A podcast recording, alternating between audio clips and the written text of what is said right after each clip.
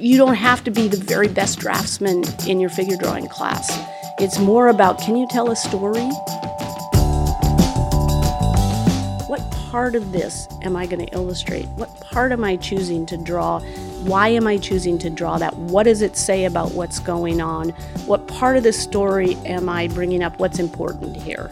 And so I think that you're always thinking about how can I move this story forward? That's the crucial thing about writing picture books is you have to give your illustrator space to work. So your words should be limited to what the pictures can't do. And that's, I think, a big part of writing for pictures. First of all, have a visual text, something that, that the illustrator can work with, and then you can't overwrite. A picture book is like a poem. Every word counts, so you've got to pick your words carefully. That was illustrator Julie Downing and author Marissa Moss, two artists who, for over 30 years, have created beloved books for children and young adults. And on this edition of Creative Mind, we are going to turn the page and get into the process of writing and illustrating children's books.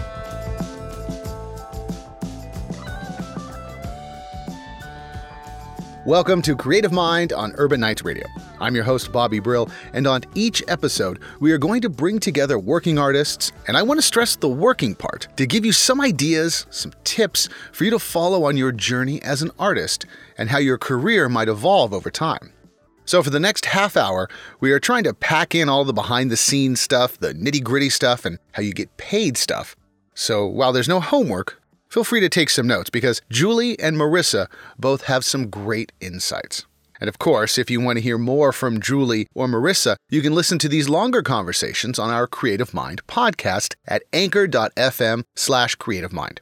There, each week I talk with animators and industrial designers, concept artists, and more. So head over to anchor.fm slash creative mind and subscribe so you'll never miss an episode. So let's crack this open and get right into it.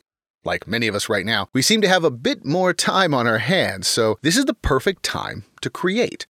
And children's books offer a unique opportunity in that they're short, they can be fantastical, they can be horrific, they can be cute, or even deceptively simplistic. A great outlet for the creative mind.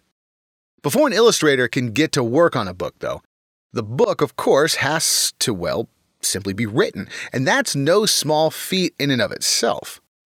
But what type of book are you going to write? Is it a true story about a historical figure? Or is it fantastical like elves and monsters?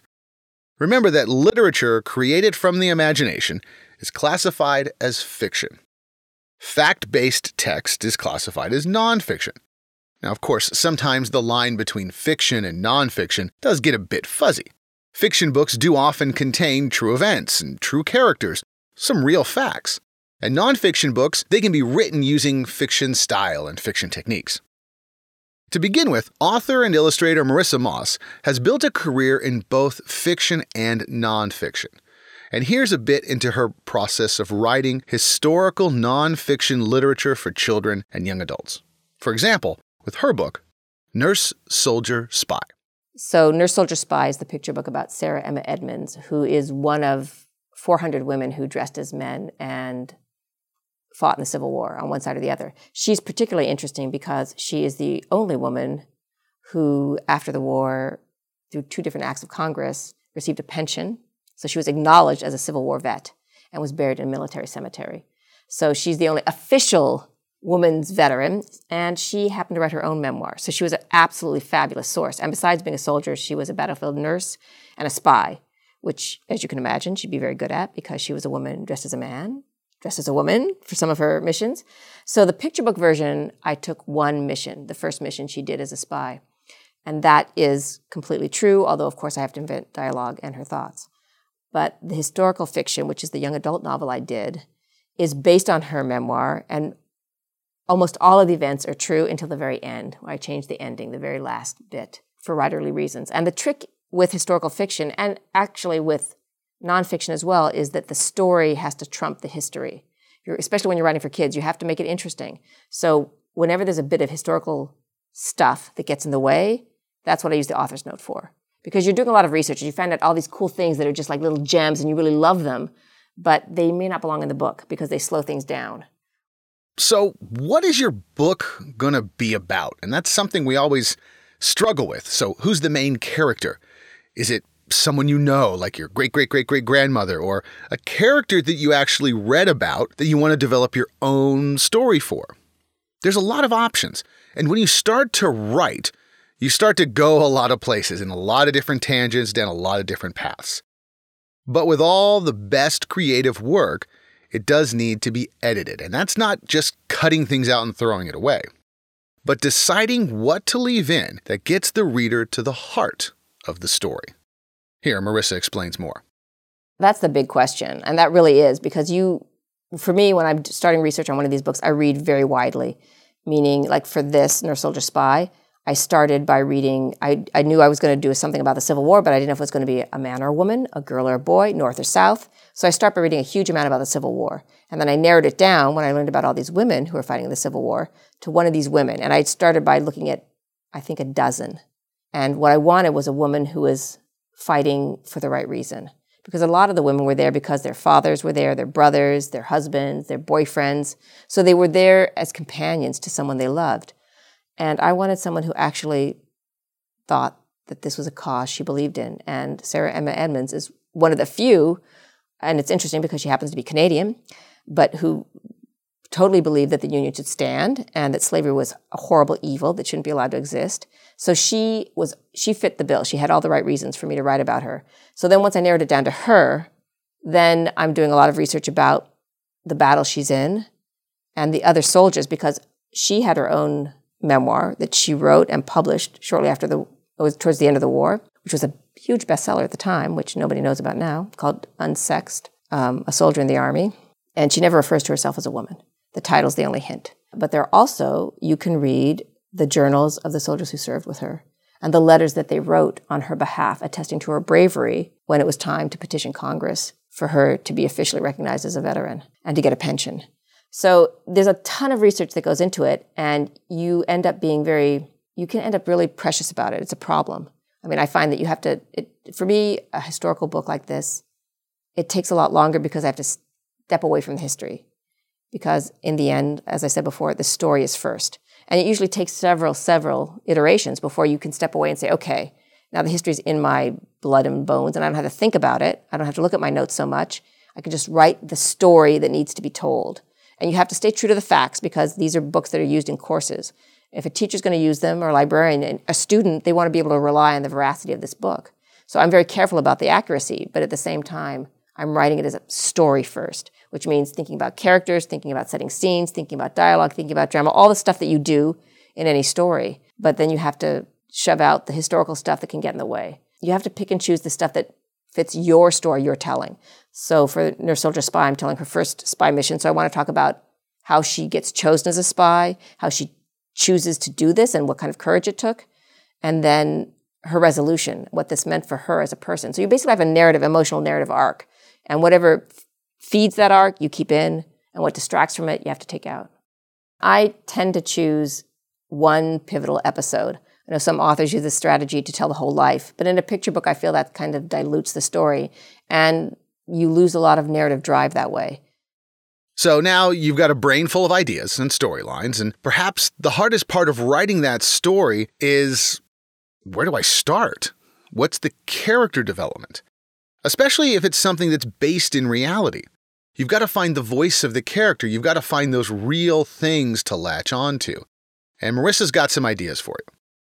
Character development is tough because when you're dealing especially with the past, then you have to make that character accurate for the time. You can't have them saying things that they wouldn't say, and you can't have them thinking things they wouldn't think. It's called historical context. You have to really be, um, you have to kind of check your present oriented thinking and kind of live in that time live in that time zone. So when I'm doing a historical book, my outside reading, my reading for leisure, will be reading from that period because it's part of helping me stay in character because that's what my character will be thinking about. So if I'm doing something like in 19th century London, then I'm reading Arthur Conan Doyle. Or there's a lot of great literature, but he's actually one of the characters she meets. So that was a great character to to read and get a sense of him as well as be in, steeped in that kind of literature. Or for Nurse Soldier Spy, I was reading a lot of 19th century, you know, American literature. So it basically keeps you true to what that character would be thinking about so that you don't make that slip that's anachronistic. So it's a it's a fine line, and I have a series of historical journals where it's told from the the main character's point of view because it's a diary, and the there are characters from 1700s Boston and from turn of the century America, from there's a pioneer girl. So for all of those books, partly I do a lot of revisions, and part of the revision is just finding the voice. It's finding a voice that's true to the character that fits the time period, because it, that is one of the hardest parts of writing, I think. And so I might write the whole book, and then rewrite it in a different voice, and it changes the personality. It's interesting, actually, an interesting exercise to do. See what happens when you tilt the voice a different way, and you can you really make a difference. It's a totally different book. I did that for um, for Rachel's journal, the, which was my first historical diary when she it's a pioneer girl going west, and I had a hard time getting her voice right. And I read a ton of pioneer diaries. That was a lot of the research for that book. And there's a there's a lot that you can read that's not published because I happen to live in Berkeley and Berkeley has a fabulous library and a rare books collection in which a lot of diaries were just deposited. When the pioneers came over here, they ended up in Berkeley and they gave their diaries, their families' diaries, to the Bancroft. So you can read, you can hold in your hands these hand lettered, some of them have watercolor paintings in them, these journals of pioneers. And I was reading particularly the ones that were done by kids. And there were a bunch done by kids because normally what's published is what's done by men. There's some that are done a lot done by women as well, but I was particularly interested in the kids' perspective because that made a huge difference.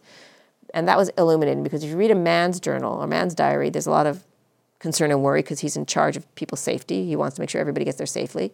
The women, it's a different kind of journey because they're also very attuned to what's going on socially, who's talking to who, what's going on with that family, besides caring for their kids. And for the kids, it was like, it's a holiday. There's no school. For them, there was not this sense of danger. They weren't scared. I mean, there were scary moments, but it wasn't this sense of the Oregon Trail as this horrible thing that they had to dread. It was a big adventure, and they were having a lot of fun. And that's what I wanted to capture. So that was a voice that I got from reading the kids' journals, which I wouldn't have gotten otherwise. Oftentimes, one of the best places to find the said voice of the character is, of course, the voices in our head. And this was the case for Marissa from her long series of books featuring Amelia, a young girl whose life is highly reminiscent of the author's. When I first wrote Amelia, it looks like a kid's notebook. It basically, I wrote and drew it in a composition book because it was based on the notebook I had when I was a kid. And I got the idea when I was buying school supplies for my son, and I thought, like, oh wow, I did a notebook like this when I was a kid. What's gonna, maybe this could be a book. And I wrote and drew what I remembered, and Amelia's what came out. And I, what I wanted was to be able to go back and forth between words and pictures, because I've been doing conventional picture books, which are very separate. I mean, the text is separate. You write the text, and then you do the art. But I think in words sometimes, and I think in pictures other times, and I wanted to be able to go back and forth in my storytelling that way. And the notebook allowed me to do that. But when I sent it to publishers, I've been working with, I think, four or five different ones by then. Nobody wanted it because they thought it was just too weird. It was an odd hybrid. They said, What is this? It's not a picture book, it's not a novel. No one's going to know where to shelve it. The librarians won't know how to catalog it. We just can't do it. And it took a, a weirdo small press in Berkeley, which had just started, Tricycle Press, which was the children's division of 10 speed. Because, you know, if you're big, you ride a 10 speed. If you're little, you ride a tricycle. Very clever um, they didn't know better. They took a chance on Amelia. And Amelia sold really, really well. I didn't know that I was going to do more of them, but there are now, I think, over 30 Amelia books. The first 10 years of Amelia, she's in elementary school. And for those books, I would say the readers are from second grade to sixth grade. And then there are 10 years of middle school, which is why she's finally graduating, because really, 10 years of middle school is enough for anybody. Uh, and those are for older readers. Those are more for 10 to 14, 15. Although I get I get mail from young women in college who grew up reading Amelia, who still read Amelia, which is very sweet. They're reading out of nostalgia, I think, obviously. But the point of Amelia is basically to to do a book that kids feel relates to their lives because not, Amelia's a completely ordinary kid because she's based on me. I wasn't a great athlete or you know honor student or whatever. I was just a normal kid, totally boring. But what's interesting about her notebook is her point of view and her sense of humor. And that's what kids relate to. Anybody can keep a notebook like Amelia. And a lot of kids start writing and drawing because they, Amelia makes them see it's possible. And that's what I was hoping for. So it's really, she gets in, I get inside, I should say, she said, I get inside a kid's head. And she's relatable to a lot of kids. So that's knowing your age group. And when people ask, how do you know that age group so well? And I think I just have a really vivid memory of my childhood. As your book, or of course your manuscript, gets all wrapped up and is ready to go to the illustrator, the process of creating the book completely changes. Marissa's got a few tips on that. A lot of picture book writers think that the illustrator is there to as a kind of hand to do exactly what's in the writer's mind, and that's absolutely not the right idea. The illustrators are to interpret the text and then make something bigger and different than what the writer could picture because generally writers aren't artists. If you're an author and an illustrator, then you know how illustrators work. But if you are an author, you have to trust your illustrator. They'll, they'll do something much better than you could ever imagine. So, hopefully, Marissa has given you some good insight into taking your story, your idea, your project to that next and final step, ready to start collaborating with people, getting it in front of your illustrator friends, or even just trying to find an agent and sell your book. Or maybe it's just given you the idea that you want to work in art and design. And as more and more art and design career opportunities arise, employers are on the hunt for the next generation of talented and skilled creative professionals. And here at Academy of Art University, you will get those work ready skills that employers want. You can study on site in downtown San Francisco or anywhere in the world. That's right, anywhere in the world via our online programs. Visit our website at academyart.edu slash creativemind. And next, we're going to talk with Julie Downing generally speaking, what does surprise people a little bit is there's there's very little contact with the author. So I am not contacted by the author. Um, the author has already sold the story to a publisher, and then it's really the publisher's job to match author and illustrator. So again, that was Julie Downing, and Julie has been illustrating books for a very long time. She has over 50 books to date. Her career is based on illustrating two to three books a year and teaching here at the Academy. She actually teaches a class in children's book illustration. So if you're a student here or interested in that, definitely check her out. And for Julie, different from Marissa, the process of creating a children's book is very different. The author, of course, writes the book, and the illustrator creates the visuals. They do the watercolors, the digital design, maybe the mixed media design and what could be an amazing collaboration, except it's not usually that way, as Julie explains. From one of her recent book projects, Lotus and Feather, she goes into a little bit more depth on how separate the process is. That's why they're choosing the illustrators. So they're kind of already determining, um, you know, how how do we want this book to be approached? You know, so who can who can do that? You know, who can develop really wonderful characters and also does excellent backgrounds and can really bring that out. Who are we going to pick for that? So I think they've that's part of where the whole process of choosing an illustrator comes in. And so that by the time I get the project, I think my job is to bring what I do best and you know serve the story the best way I can. And so I'm mostly thinking about story.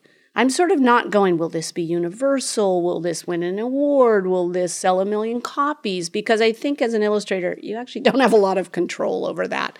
And so I think what you're trying to do is really get in there and think, I just want to create the very best visual story that I can. And of course, once Julie has that manuscript, it's hers, and she is now in control. I don't want illustration notes. I don't want them to divide the text up. All I want is the story. So the very first thing I do is really just r- read it, make notes, think about kind of what the overall point of the story is. What am I trying to get across with my art? What's the author want to say? And then I I divide the text up, and it helps me see whether I'm going to make the book a 40-page book, a 32 page book, a 48 page book. I do have a little bit of flexibility with the length. Sometimes the publisher will say, eh, no, sorry, it's a 32 page book. that's kind of the industry standard 32. Yeah, it's, it's in it's in groups of 8 basically. It's how they print it. So but 32 is kind of a standard, but I can expand it a little bit. So I spend a lot of time dividing up the text and kind of laying giving myself a framework for the illustrations. And then the next thing I do um, lots and lots of research, um, gathering uh, things about the environment, things about the character, costumes, um, setting, birds. And I do all sorts of different types of research. I would have loved to have gone to China for this. Mm. I wish I could have. I just, I didn't have time to fit that in. Sometimes yeah. it does work out uh-huh. and I can do that. But it, you know, even with a six month deadline, you have to really keep up on stuff. And the process didn't allow me to do that. But I know a lot of people that have been to China you know, with YouTube and all of those things. Right. I watched a gazillion YouTube videos. I watch a lot of movies that take place in China. I, of course, look on Google Images, but I kind of try and expand my my thinking beyond Google Images. So I went to a crane sanctuary um, so that I could actually photograph real cranes and draw real cranes. My husband did go to China, and I sent him also to a crane sanctuary. So I do that, and then also just a lot of research into what people wear. So I gather all that research, and then I do thumbnails. And so then I'm laying out the book in terms of small thumbnails, and then I sort of work bigger and bigger and more detailed from there. And what the publisher sees, which is probably about six weeks to two months into the process, I send them a set of full size sketches, just okay. black and white sketches. Okay and we work from there. So you're determining the time, the, the place and time, and the setting, and and in this case, the weather was the weather part of the story. You know, there was a um, tsunami that happened in the story because it was loosely based on an actual event. That wasn't so much me; that was the author, and I had to kind of incorporate that in. But also think about. I mean, one of the things you have to think about is you can't have all the art be like sunny day, sunny day, oh tsunami, and then you know, so you're thinking about how you incorporate what the author tells you and then what you bring to it in terms of building this visual world. Is there a sweet spot for you as far as um, the place and time, the time period? You know, I was the one that decided sort of the weather. I mean, I kind of knew there's a little bit of clue from the author and what she says in the text. I use the weather in that book for an emotional uh, journey. So it starts in the winter because she can't talk, and it really was meant to end in the fall where, uh, you know, it was a much more upbeat time. Okay. So that was my decision. I actually laid out a calendar with my thumbnails, and I would say this takes place in November. This scene is December, December, January. And then I knew that there was a part that was the Chinese New Year. So this scene has to happen in February. And actually, it kind of naturally laid out to all to go through a year. It actually went through a year. So you really are making a film. Yeah, this, this is, sto- is. this is storyboarding. It, I'm totally storyboarding like a like somebody who makes a film. That's I think the biggest thing with being a children's book illustrator. You're not thinking about one illustration. You're actually thinking about a sequence or sequential art. And it really is like a mini movie. I knew it was based on an actual event, and I did tons of research trying to find, like, because China's a big country. So, where exactly in China did this take place? Right. Like, can I get research of, you know, where it was and where her village was so that I could at least have correct buildings? Um, and the author was a little bit unspecific. I mean, sometimes I can either through the publisher or directly with the author, I might write and say, by the way, you know, did you set it in a specific place? Because if you didn't, then I'm going to set it in a specific sure. place. Yeah, that, that, that, as you're saying that, I'm going, that's got to be the hardest thing to think of. It's non-specific. It's not ultra modern, but it's not ancient. Right. But it's contemporary. Right. So, so what do you do?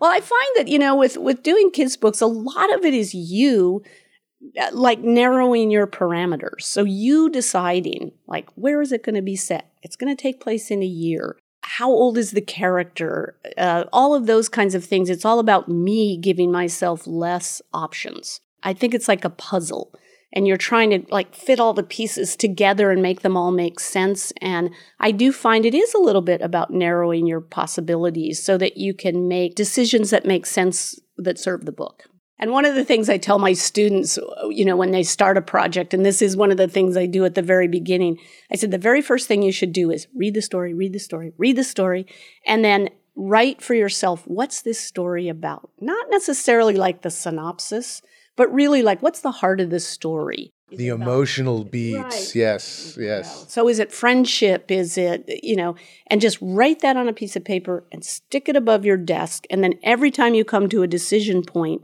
you have to go back to is what I'm doing making sense with, with what I decided the story is about? And so that helps you make those choices. Oh wow, that's that's a very unique way of looking at your design and illustration yeah. process. And when you talk about, you know, kids books seem so simple, but they're not usually simple. But if you're good at it, you make it look simple. And some of it is really understanding what that story is about and having every decision you make serve what the story is about. Since we're talking a lot about children's books, if you've never looked at one, it's a good idea to go to the store and look at them. Or if you've got younger brothers and sisters, a kid of your own like I do, children's books are very simple. Sometimes they're deceptively simple. Sometimes they actually look pretty terrible. If you ask a bunch of artists, sometimes those ones you think are terrible actually are. Some of them that are deceptively simple are really good. And it's kind of hard to figure that out. But here, Julie's got some explanation on how to think about that and what is something that is simple. Well, I'm trying to think of, you know, some examples, for instance, that I really love. Like Harold in the Purple Crayon. I don't know if you've okay. seen that. Like you look at those drawings and you think, really? Right. Like how long did that take that guy? You know, and I think, oh my God, I labor for a week over each finish. And what did he dash that out in like five minutes? Really? Yeah. Yeah. Um, but I think, again, when you think about it, it's not just about that final art you see in the book, but it's really about planning the whole visual story and sequence. So it's how did the page before work with the that page work with the page after? How does the overall sequence work? What kind of character are you creating? What's the you know is the character um, meaningful? Do you care about the character? That all comes into it. And then I think the actual final artwork sometimes it is really simple. And I think that comes down to individual style. I mean, trust me, there are many times I think, do I have to paint this way? I can't do something simpler. It would be so much easier and faster and more um, lucrative. Right. Uh, but I also think as artists, we, we do what we do. And, um, you know, you have a certain artistic voice, and that's sort of the way it comes out. And to wrap it up, Julie has some good advice for first timers and students on how to really start thinking like a book illustrator you have to be kind of a natural storyteller. And so you you do have to think in terms of how you can tell a story visually. And so for instance i have a lot of students that come into my class and i mean they are knockout incredible draftsmen can draw a figure can draw a portrait. I mean it's incredible. But sometimes when they go to to actually tell a story they don't know what to do because they're used to having a model in front of them. Right. They draw the portrait, looks great, they're incredible draftsmen, but then what? So it's all about being able to bring life to your characters and really get in and tell a visual story. So I think eh, often you don't have to be the very best draftsman in your figure drawing class. It's more about can you tell a story? And if you're stuck on story or where to begin, here is some closing advice from Marissa Moss there are a lot of interesting people to write about, but you have to choose carefully. And one of the things I look for is somebody who has real historical value, someone whose story has not been told, because history generally is written by the winners, and it's written by mostly white men. So there's a lot of there are a lot of interesting people that history is overlooked, and those are the, those are the nuggets, the stories I really want to get at. But they've got to be more than just interesting aberrations. They have to really have, I think, lasting value because a picture book is a book that's going to be read over and over and over again. So you want the people that you're writing about to be people who really can bring something into a kid's life. And in some ways, to me, they're all my heroes. They're my heroes, so I want them to be heroes for kids. So they really have to be one of these bigger than life people. And you know, it's not hard to find those people. There are actually a lot of them. It's just kind of keeping your eyes and ears open and seeing that person. That was extraordinary. I want to write about them.